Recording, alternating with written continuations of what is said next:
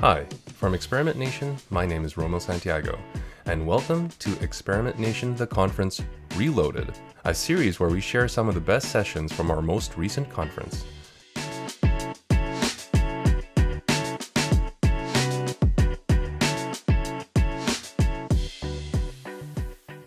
Hi there, thanks for tuning in. My name is Danielle Gunraj, and today I'm going to be talking about one of my favorite topics food. More specifically, I'll be using a food based experiment to illustrate multivariate testing concepts as well as experimental design flaws. If you're new to the world of optimization and you find yourself intimidated by the terminology, don't be. My home cooked experiment will make MVTs more digestible. Let's get started. So, I love Monte Cristo sandwiches. If you haven't had one before, it's basically a ham and cheese sandwich dipped in an egg batter and cooked like French toast.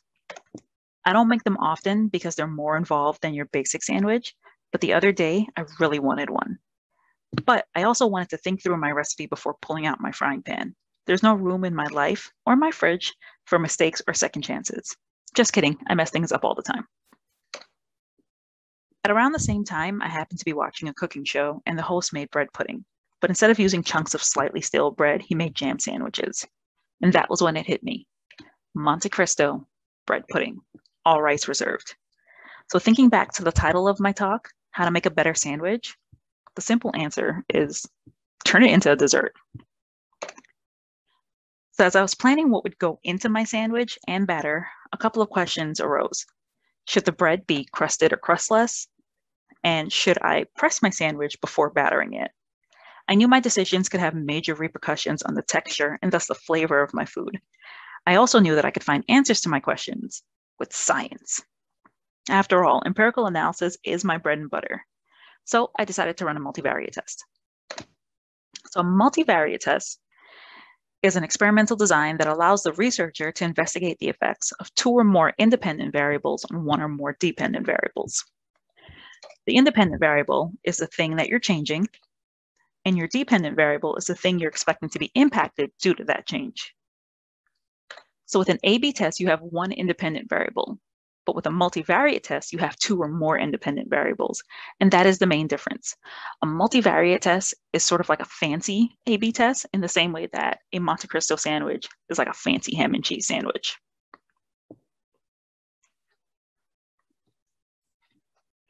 So let's take this out of the kitchen and over to a fictitious website.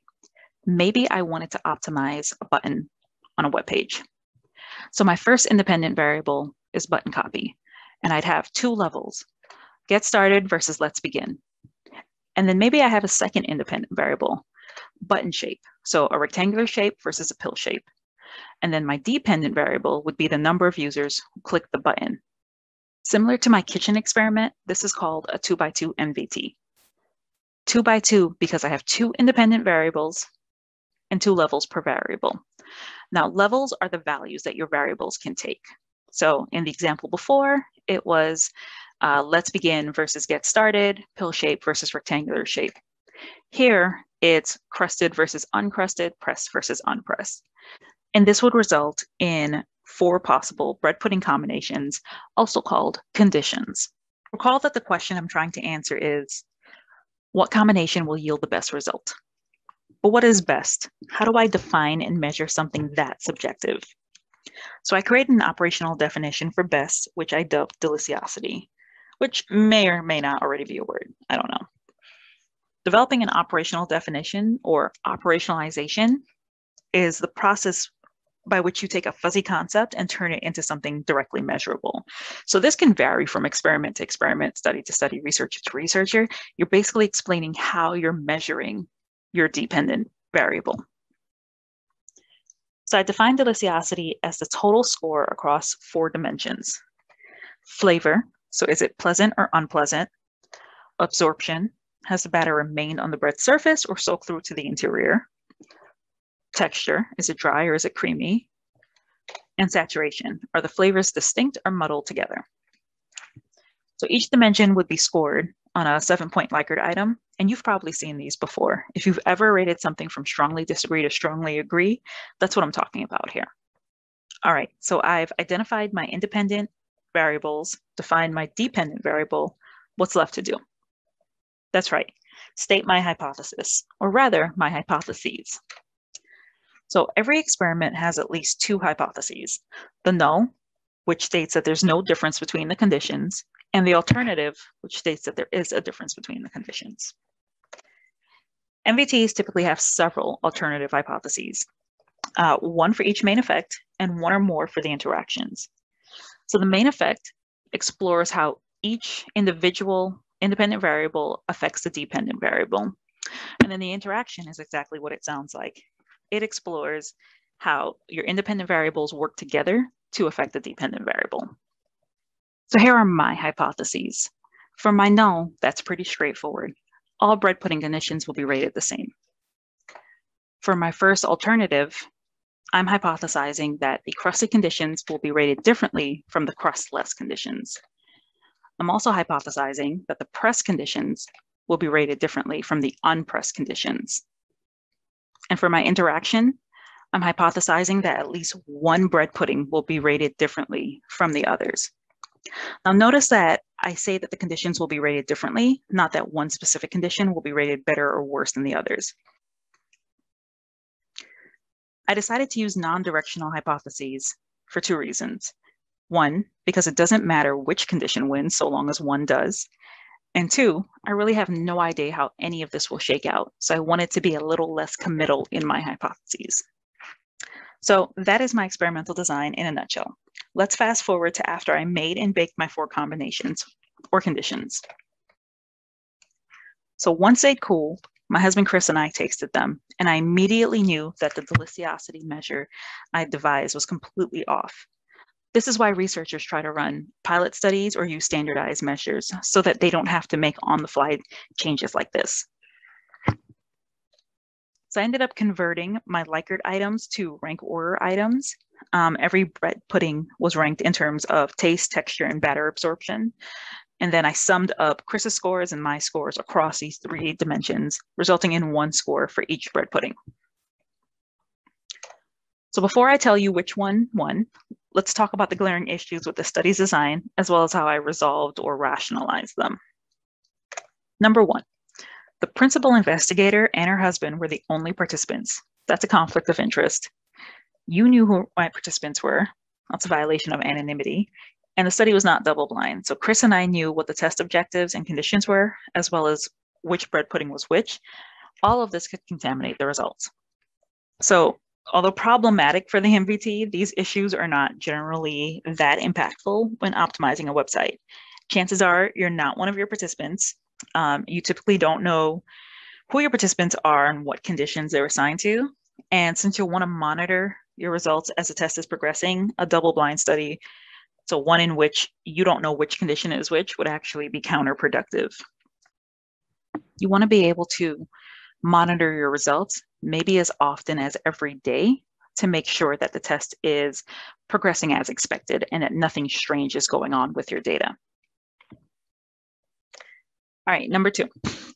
So this experiment employed a repeated measures design. In other words, each participant tasted multiple bread puddings instead of just one.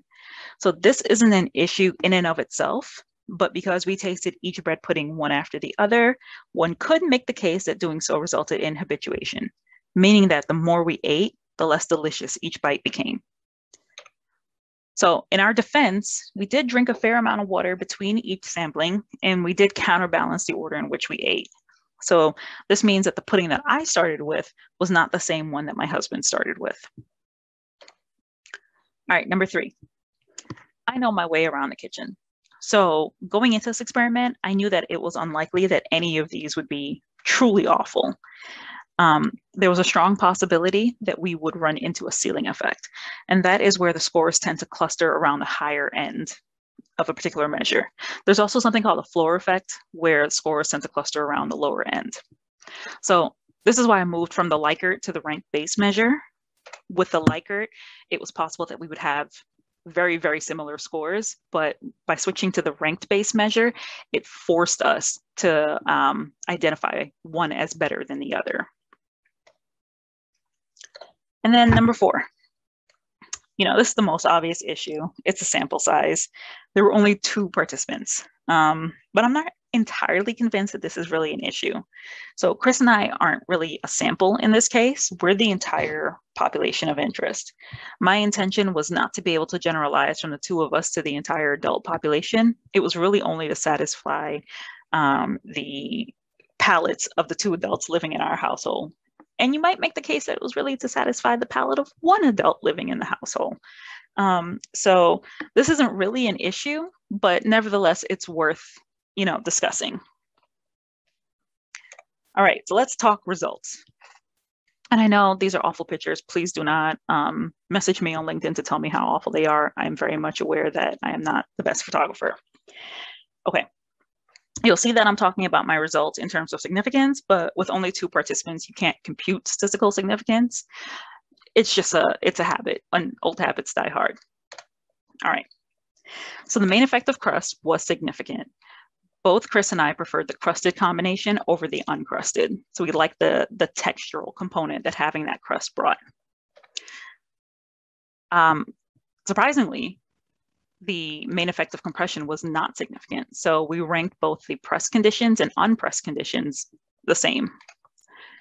And then the interaction was also not significant. So we preferred the bread puddings with crust, but it didn't matter if they had been pressed or unpressed. So there you have it. With my MVT, I investigated two variables, but many remain. Should I bake my pudding in a bain marie? Should I brulee the top? Should I add turkey, lemon curd, white chocolate, how do you make a better sandwich? The long answer through testing.